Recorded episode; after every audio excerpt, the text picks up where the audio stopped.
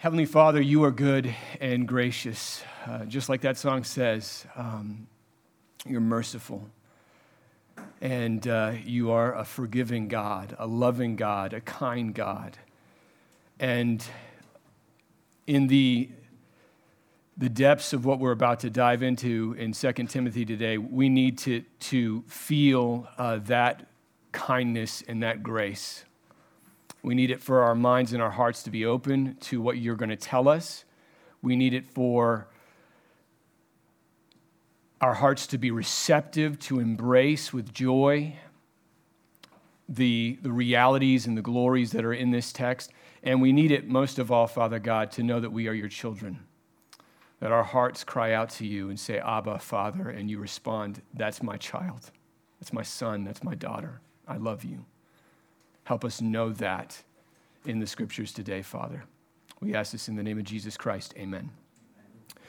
Jesus put another parable before them, saying, The kingdom of heaven may be compared to a man who sowed good seed in his field. But while his men were sleeping, his enemy came and sowed weeds among the wheat and went away. So when the plants came up and bore grain, then the weeds appeared also. And the servants of the master of the house came and said to him, Master, did you not sow good seed in your field? How then does it have weeds? He said to them, An enemy has done this. So the servant said to him, Then do you want us to go and gather them?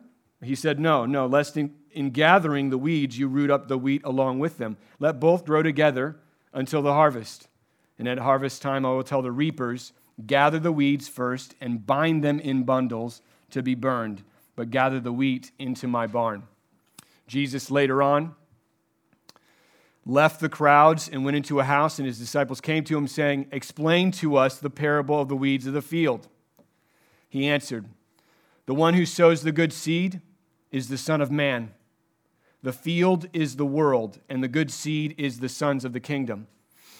the weeds are the sons of the evil one, and the enemy who sowed them is the devil. The harvest is the end of the age, and the reapers are angels.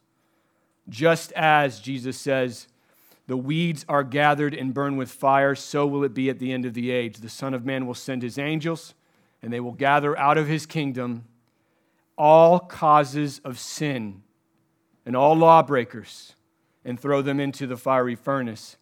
In that place there will be weeping and gnashing of teeth. Then the righteous will shine like the sun in the kingdom of their Father. He who has ears, Jesus says, let him hear. Jesus says that this parable here in Matthew 13 is a parable that is comparable to the kingdom of heaven. He's describing the kingdom of heaven here. It's a striking story of a man in the field sowing seed. And I really felt as we begin uh, to explore 2 Timothy, the passage we're about to look into today, it would be apt for us to open with this parable and Jesus' explanation of it as sort of like a backdrop for the text that we're going to look at. So if you have your Bibles, and I hope that you do, please take them. Turn with me to 2 Timothy 3. Hopefully, why we began with that parable will become clear. If it doesn't, then I failed. if you've been with us the, the, past few weeks, you know that we are in a series uh, that is really plumbing the depths of Second Timothy. And uh, this second epistle to young Timothy that the Apostle Paul was writing as he's approaching his own execution. So, this epistle is written with the kind of urgency and sincerity and passion that you would expect uh, Timothy is Paul's beloved child, his spiritual protege in ministry. And these are words that Paul's giving to him as he prepares to die. The theme of this entire letter has been unwaveringly for Timothy to not be ashamed of the testimony of Jesus Christ, but rather to acknowledge and anticipate coming towards him and embrace and share in the suffering that comes along with the gospel. This is the dominant and really recurring theme of this text.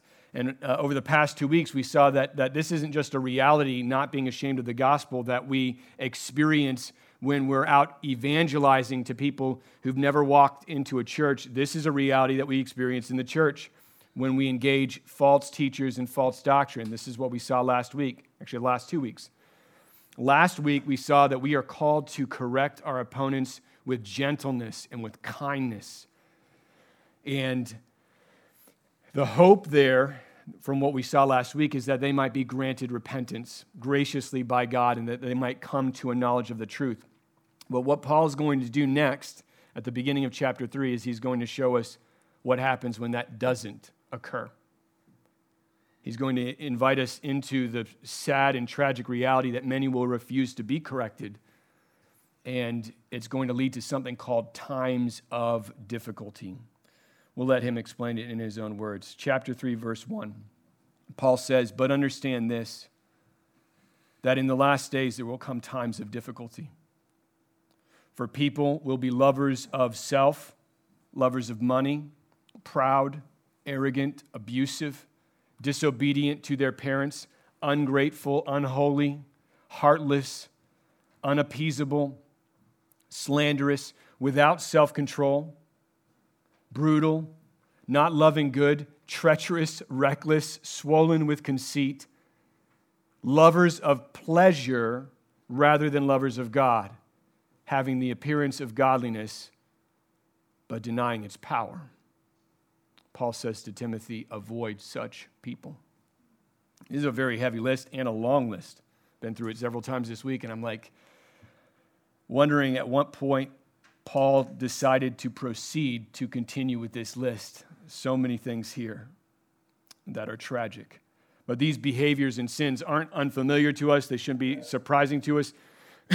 and we, to be perfectly honest, they wouldn't have been surprising to Timothy, especially that he attaches this reality that they will occur in the last days. Both Timothy and us, according to the scriptures, live in the last days. We know Timothy does because Paul tells him to avoid such people. It's really hard to do when they're not around you. So he is in the last days. We are in the last days since we are after the ascension of Christ Jesus. So, this reality that Paul's describing isn't a far distant future. This is our present world. And Paul tells Timothy to avoid such people. Now, to be clear, and we saw this last week, he obviously does not mean don't ever correct them, or don't ever evangelize to them, or don't ever have any interactions with them. We know that because of what he told us last week. Correct your opponents with gentleness. But what he does mean here when he says avoid such people is don't associate with or give approval to what they're doing. Avoid them, avoid their sin, avoid their sinful activity. Don't allow there to be any possibility for someone to assume that you are, you are with them in their sinning. You are associated with the sins that they're committing. And that uh, last statement from Paul, avoid such people, should not be surprising, given the list that he's provided here. This list begins with a sobering statement to Timothy that with the last days will come times of difficulty. Difficult times, challenges, struggles, hardships. And the reason they're times of difficulty is because of this list. We're not going to have time to unpack every single element in this list, nor do I think we need to. We know some of these very well. We know them in the world around us, we know them in our own hearts when they pop up. They're not unfamiliar to us. But what I want to do here to really give us a good understanding and framework for all of these things is to call to our attention the beginning and the end of the list. Look at what Paul does here. He begins with, For people will be lovers of self and lovers of money. And then he ends with, lovers of pleasure rather than lovers of God. That's interesting. Lovers on both sides. He's not, this is not a coincidence. This is not an accident that he presses all these experiences and realities and behaviors in between these two, two phrases, Paul is engaging something that we've actually looked at many times before, and it is this sin, in whatever form it is, whatever form it might come, isn't in its essence a physical or mechanical action that we do. That's not the essence of sin, although those are sins that we do. Sin is something that is far deeper. Paul shows us here that it is misplaced love ultimately people do not love God as they ought to. And that is what leads to these sinful actions. They're caught up with other affections, other things that they desire and love. He mentions a few of them here self, money, pleasure. These are all earthly treasures. And the ultimate problem here is that the, uh, the affections and desires of these people that he's referencing do not find their, their home in God being the supremely beautiful and worthy treasure that he is to give their lives to. Rather, other things have that place in their heart. They are lovers of self, which is why people are proud or conceited. Those were on the list. They are lovers of money, which explains why they're ungrateful and unappeasable. They're reckless and without self control, according to the, this list, which is what happens when people are driven by a desire to find pleasure in the world without any reference to God, the creator of this world, and every good pleasure that is in it. And these are all, at the very root of it, if you were to boil it all down, is they're all result of idolatry, misplaced love and worship and adoration, which is to say that the true God isn't on the throne of their hearts, but something has replaced him on that throne. Underneath every sin that you can conceive of, underneath every wicked act, is this basic preference or desire for something over God. There is no sin that falls outside this parameter that you can conceive of. Something causes us when we sin to put God on the side and desire to serve or worship something else, whether it's ego, people's opinion of us, whatever it might be. And that's where sin originates from, whether it's visibly apparent or invisible and subconscious. That's the reality. This list is terrifying.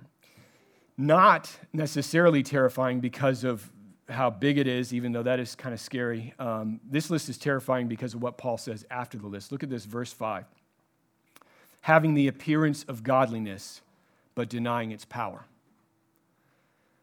That's scary because he isn't talking about the world, which doesn't care if they're godly or not. He's talking about people who, have reject, who haven't rejected godliness, but instead are, are using godliness as a cloak to cover up their own sinfulness. They live and act as though they're godly, but they deny the power of God. So it's, it's this kind of superficial godliness that isn't wrought by the power of God that must bring it about if it's, if it's real and legitimate. This is some kind of moral or religious activity apart from God, designed to make a show and to hide ultimately what's going on underneath. And the scary part of this uh, is that Paul isn't talking about some kind of group or, or, or even the world where, where there's this blatant godless, godlessness and rejection of God. He's referring to people who consider themselves godly, who consider themselves righteous, but in reality, underneath the godliness, the veneer is sinfulness, which explains where he's going from the last two weeks with these false teachers that have cropped up in the church at Ephesus. Men who evidently were in the church at one point in time. They may have even been teachers, from what we can see here, they apparently can teach.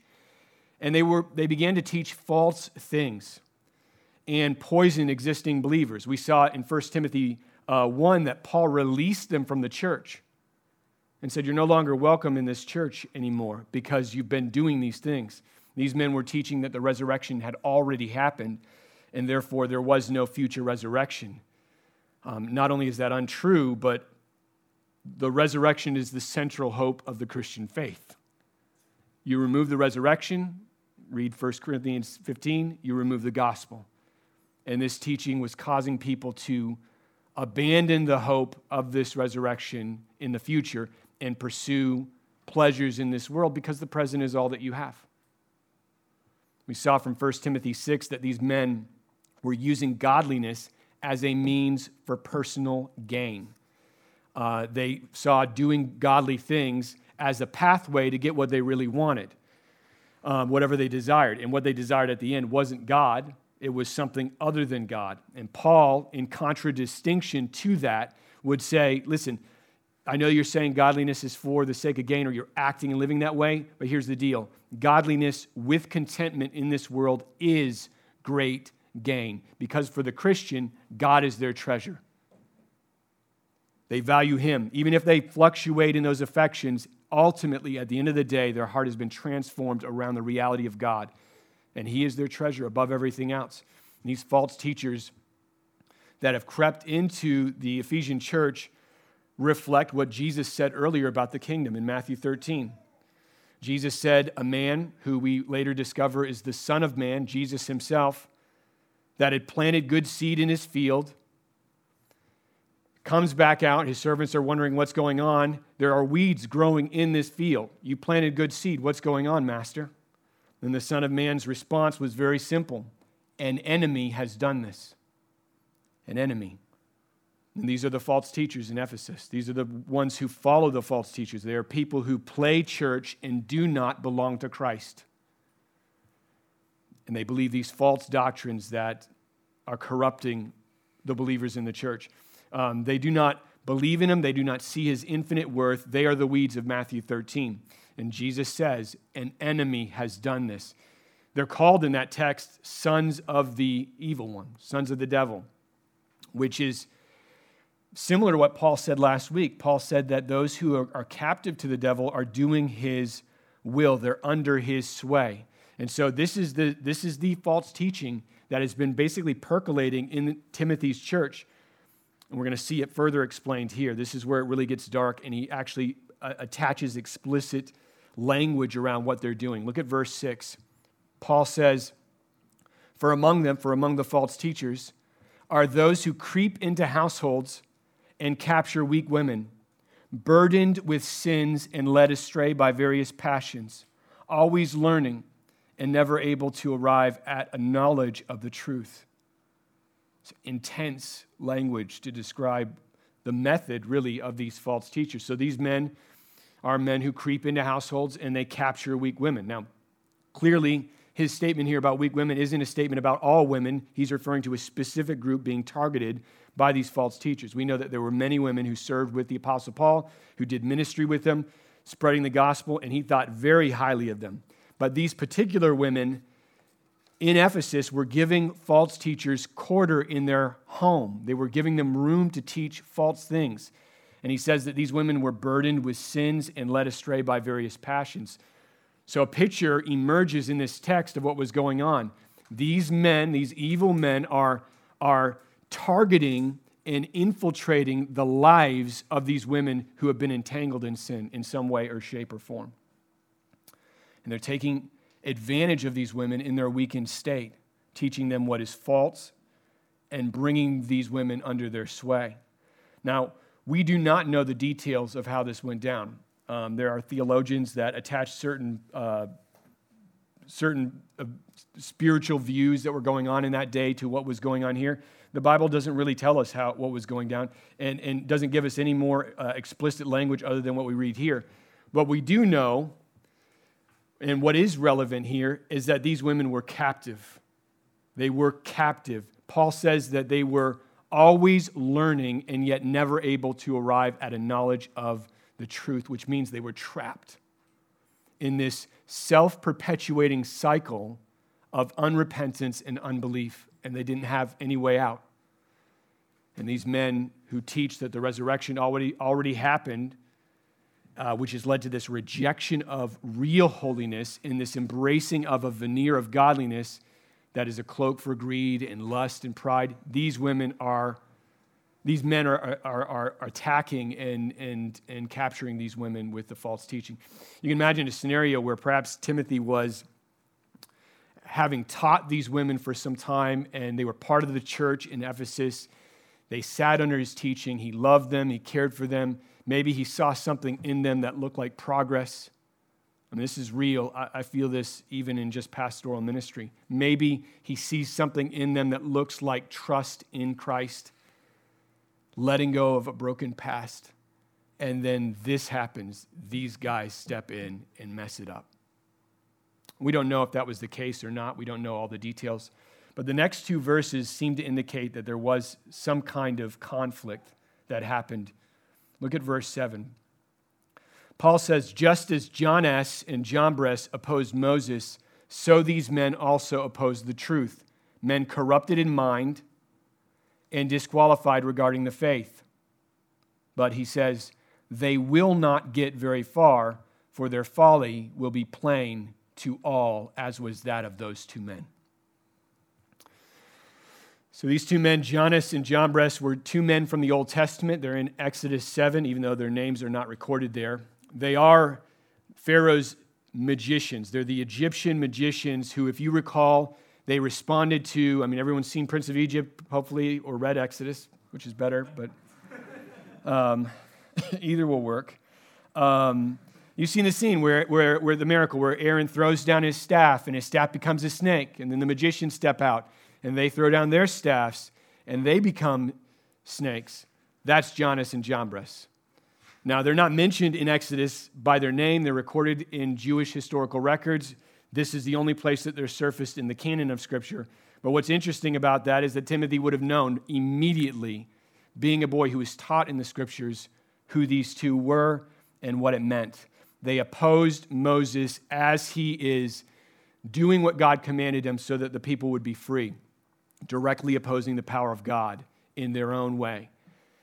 And Paul says, listen, the false teachers, Timothy, that you're dealing with right now are no different than Jannes and Jambres. They oppose truth just like those men did thousands of years ago. They are corrupted and twisted in their thinking and completely disqualified with regard to the faith. Therefore, you need to know because they're corrupted, because they're disqualified, they're not going to get very far. These men will not get very far, he says. And he says, just like Jannes and Jambres were there and their snakes got eaten by Aaron's snake, it will be ple- it, their folly will be plain to all at the end of the day.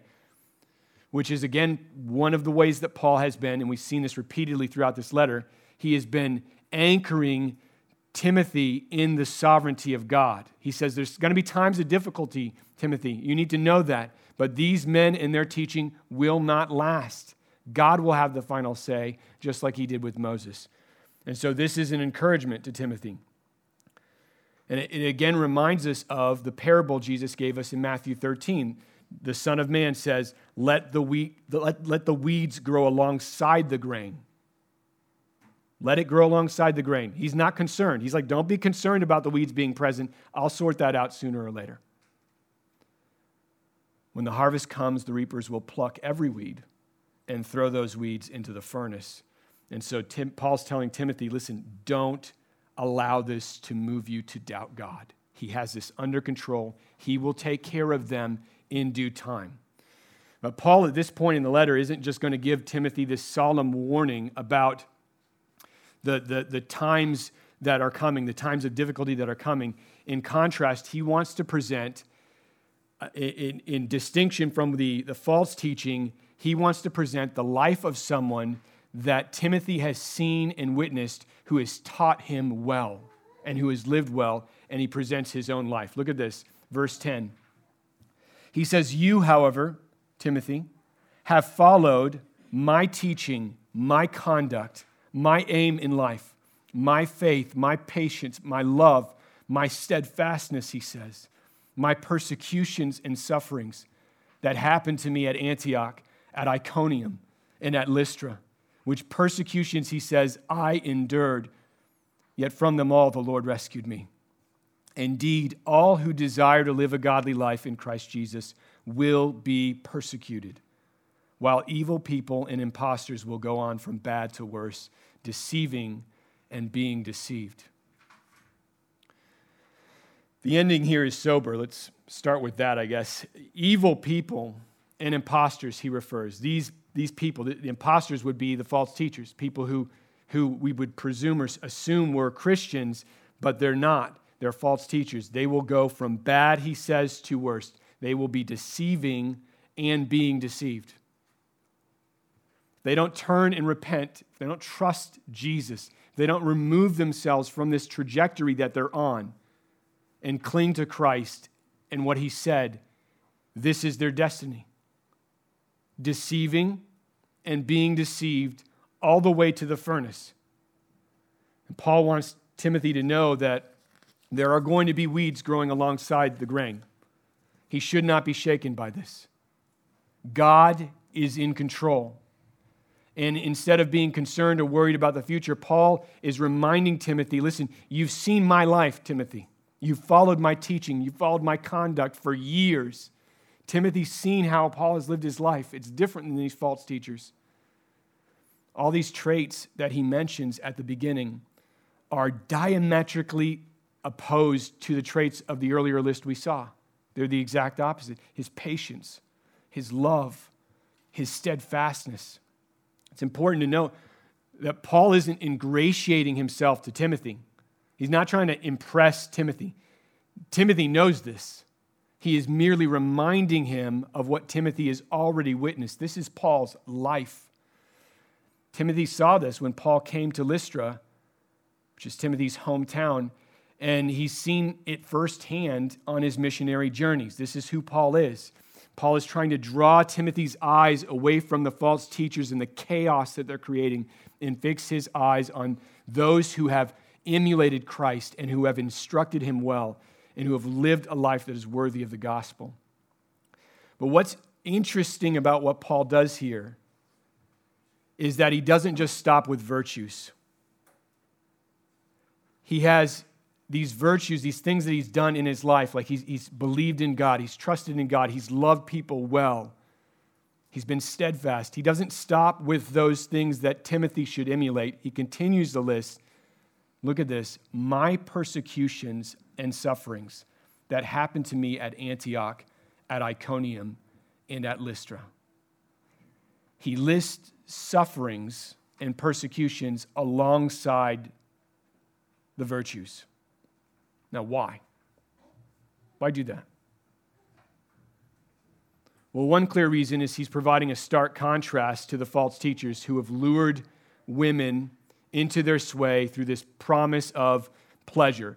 Paul isn't promising any, any pleasure, physical pleasure, like these false uh, teachers are.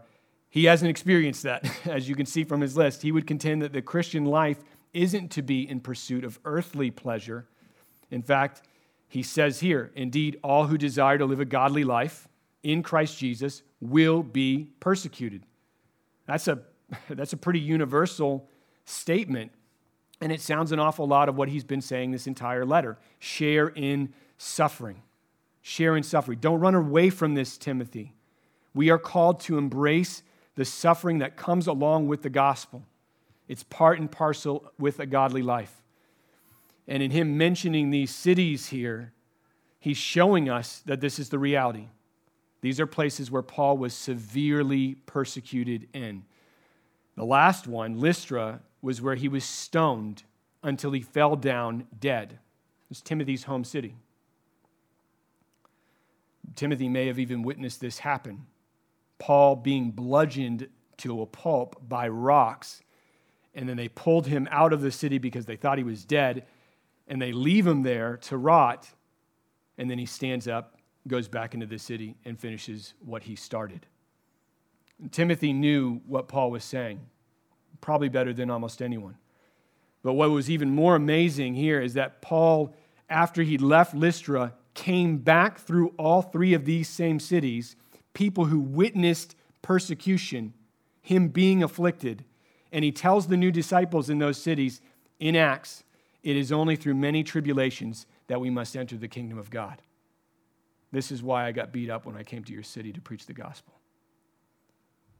Many tribulations between us and the kingdom of God. Now, let me make this clear. The reason this feels so alien to us, like Paul's situation in Lystra, the reason it feels so alien to us in the 21st century in America isn't because we're normal and they're a historical aberration that isn't the case. No, our country and the 21st century Western culture, culture is not normal over the span of history. The, the Disneyland that we live in of America is an anomaly compared to much of what has happened over the, the running ages. And by mentioning these cities to Timothy, Paul is saying, listen, the kingdom of God, the pathway between you and the kingdom of God is only with tears. What that looks like is going to change age to age. But as Romans 8 tells us, we are children and heirs of Christ, provided that we suffer with him. And this is precisely what Paul's getting at in 2 Timothy 3:12 when he says all who desire to live a godly life in Christ Jesus will be persecuted. Notice the language he uses in that sentence. Look at what he says here. He says those who desire, ethelo in the Greek, which means to want, to, to, to, to will, to intend. Paul could have said, those who live a godly life will be persecuted, which is a true statement. But he doesn't say that. He says, desire, those who desire a godly life, which means that in his thinking, persecution and suffering really is not just this facet unrelated to a life of the Christian that kind of orbits the Christian's life and then occasionally may collide with it some way or some time. He doesn't see it like that. He sees persecution and really all suffering, when you look at Paul's theology throughout the entire New Testament, all suffering under the hand of, the, of our sovereign God, he sees it as the very means by which we are made godly. What makes us godly, what makes us righteous, isn't, aren't these little mechanical actions that we do that check off certain things off a list. What makes us righteous and godly in this verse, at the very least, is the stripping away of false desires, the same desires we mentioned earlier from that list, which have dethroned God in our hearts. And the primary way that those are stripped away, not the only, but the primary way that those are stripped away in our lives, isn't through seasons of ease. It isn't through seasons of comfort. It isn't through seasons of recreation, even though those are good things and blessings from God. The primary way that those are stripped from our lives is through suffering and hardship and difficulty. You know this if you've ever been through anything hard. As a Christian, you, you, you draw close to him in those moments. And that's what Paul's saying here. If you desire to live a godly life, if you really want to look like Christ, it's not going to happen through ease. It won't gonna ha- it's not going to happen if you think Christianity is, I'm just going to coast my way into heaven. Now, I want to be clear this is not an invitation to look for suffering or to look for trouble. It's not some kind of masochistic worldview. It's simply the, the, the, a, realistic understanding of God's purpose in suffering in the life of every Christian. James 1 says this Count it all joy, my brothers, when you meet vi- trials of various kinds, for you know that the testing of your faith produces steadfastness. And let steadfastness have its full effect, that you may be perfect and complete lacking in nothing. Romans 5 says it like this We rejoice in our sufferings, which should surprise us because that's not how I respond to my suffering. We rejoice in our sufferings, knowing that suffering produces endurance, and endurance produces character, and character produces hope. And hope does not put us to shame because God's love has been poured into our hearts through the Holy Spirit who has been given to us. 1 Peter 1 says, that although we rejoice in our salvation, though now for a little while, if necessary, we have been grieved by various trials. Well, necessary for me to be grieved. Necessary for what? Peter tells us so that the tested genuineness of your faith, more precious than gold that perishes though it is tested by fire, may be found to result in praise and glory and honor at the revelation of Jesus Christ. We are sanctified by suffering. That's what purifies us. That's what those texts say. Now, God could purify us any way that He chooses to, but the way that those texts focus on our purification, our sanctification, is through suffering. As 1 Peter 2 says, if you if when you do good and suffer for it you endure. This is a gracious thing in the sight of god. And then he says what we looked at earlier in this series for to this you have been called because christ also suffered for you leaving you an example so that you might follow in his footsteps. Peter's saying we are sanctified by suffering. That's what paul is showing timothy here he's strengthening him He's preparing him for what's going to happen. We are made more like Christ as we navigate this broken, fallen world of ours with a sincere desire to be godly, to be like Christ. Like a, a searing crucible that melts the dross out of silver until the silversmith can see his reflection on the surface. The sovereign, loving hand of God graciously removes our impurities so that he can see his reflection in our souls. And you can see here why this teaching that, that, is, that is this false teaching that, that is sort of uh, in, in, infiltrating and intruding in the Ephesus, uh, the church of Ephesus is so evil. It undercuts the zeal of God's people to do the very thing that we're called to do. To suffer well like Christ did.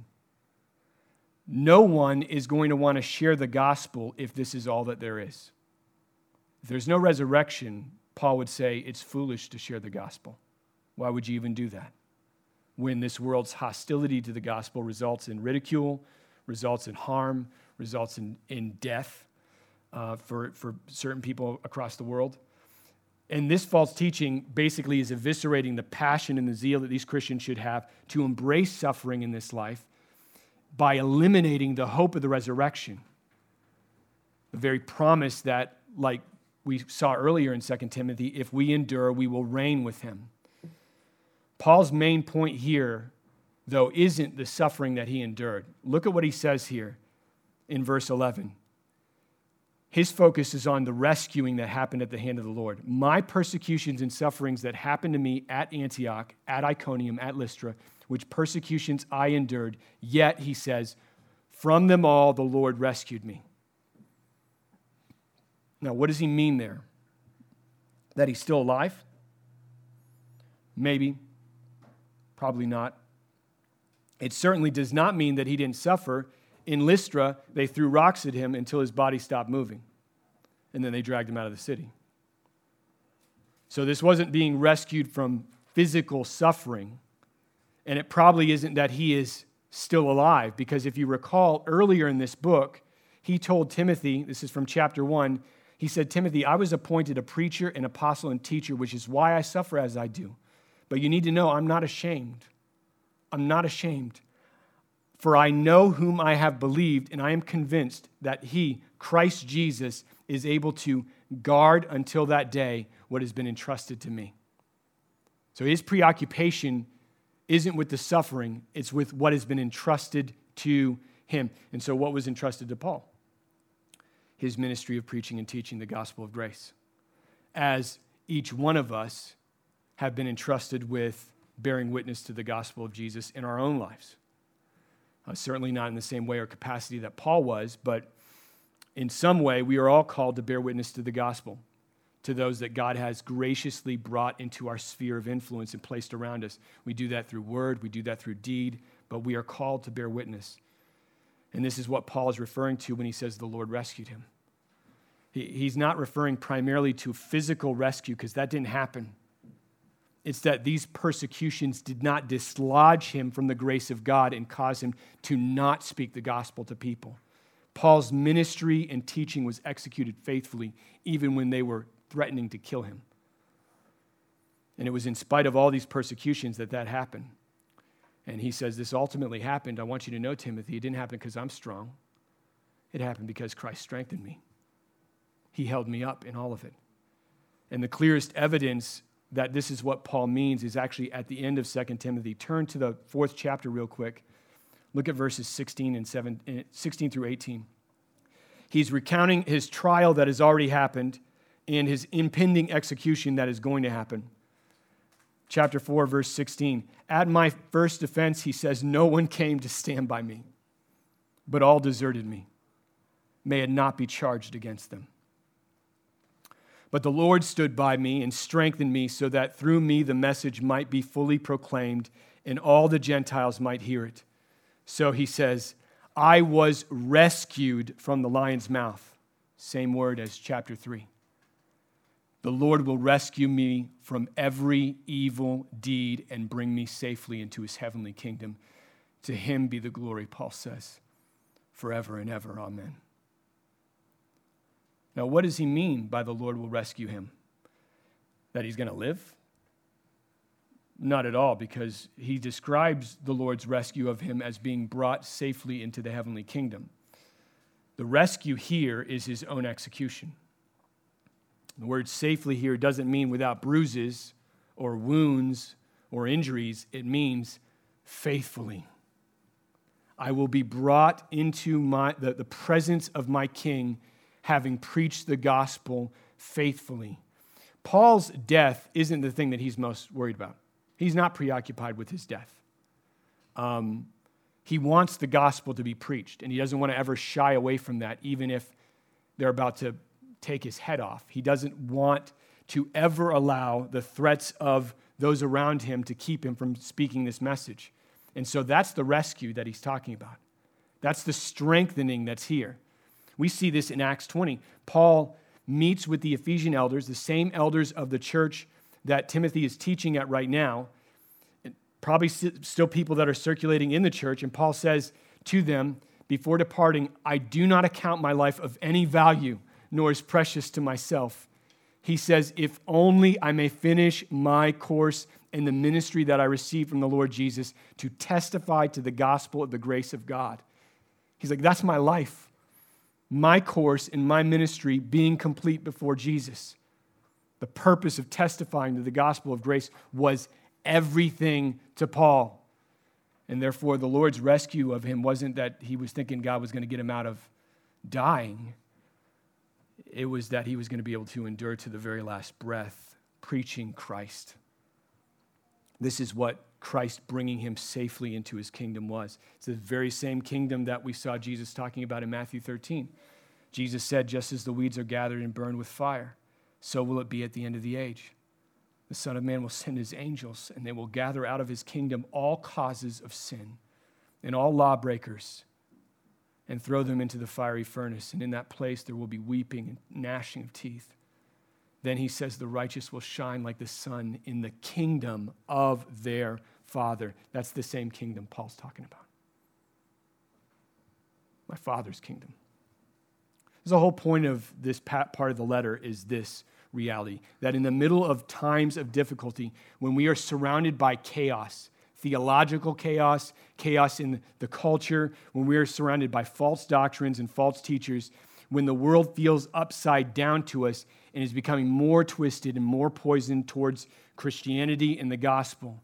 And you and I seem to be sinking deeper and deeper into the waters of marginalization and potentially affliction and persecution and things that other parts of this world are experiencing firsthand. Paul is saying, I'm looking into that situation, knowing it, having experienced it. Don't be ashamed, is what he's saying. Don't be ashamed of the gospel.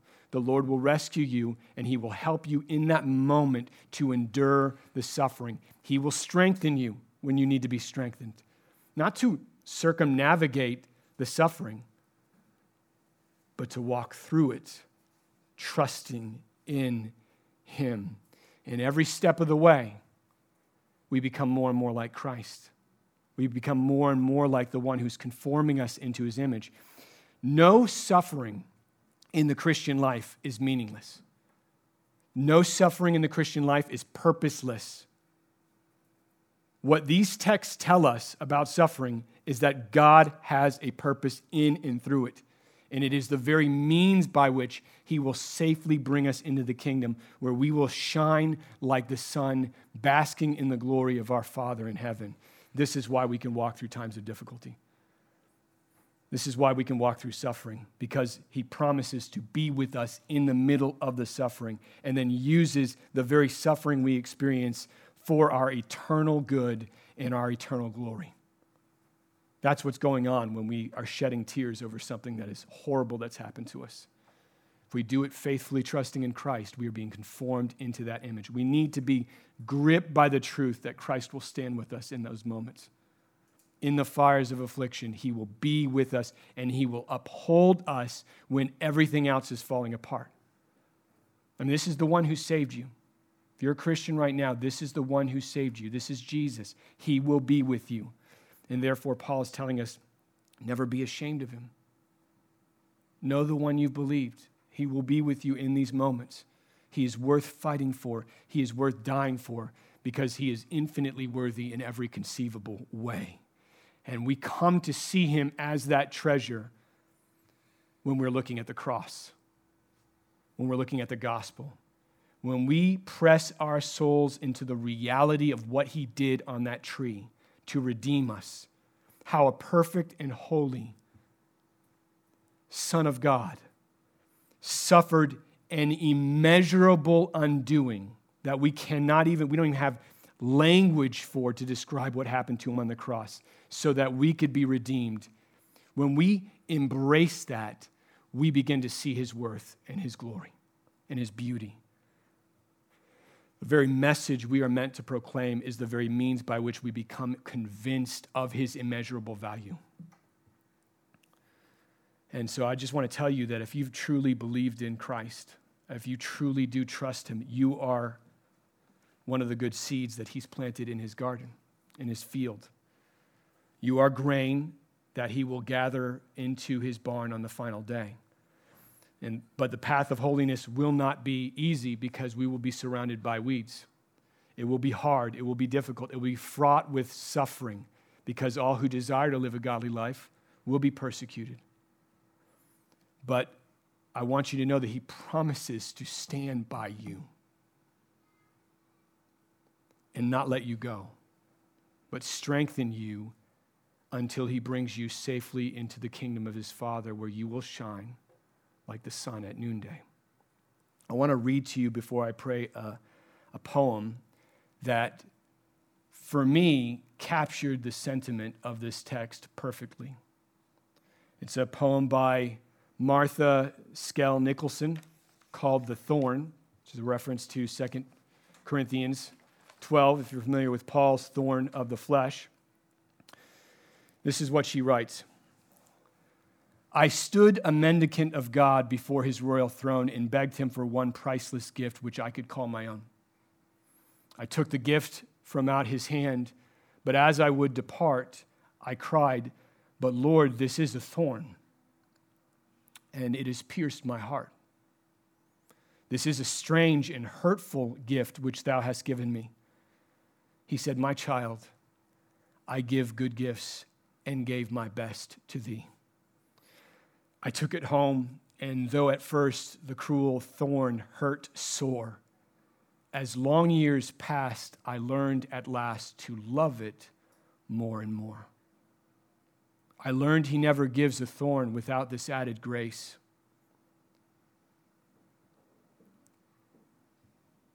He takes the thorn to pin aside the veil which hides his face.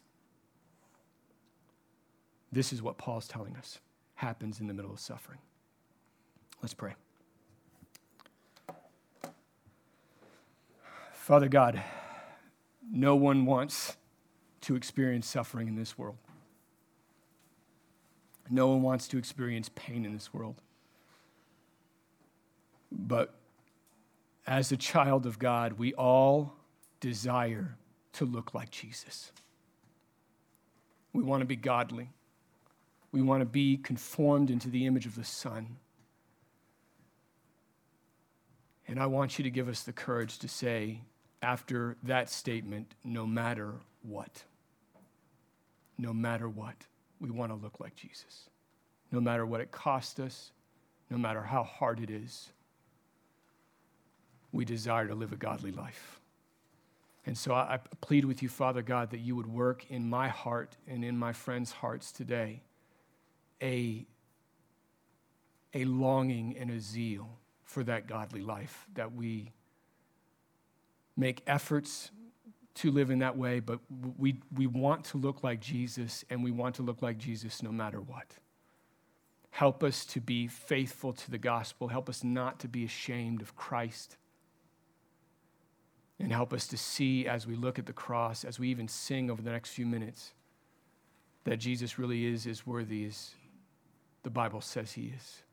He's really as beautiful and as glorious as the scriptures tell us and help us be gripped by that reality so that no matter what happens in our life, whether it's cancer or whether it's cancel culture, whether it's uh, being fired from our job or a car accident that we have no words to explain.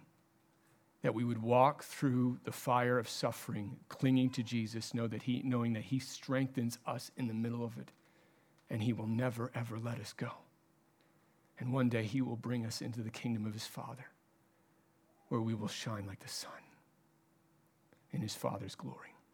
We ask this in the name of Jesus Christ alone. Amen.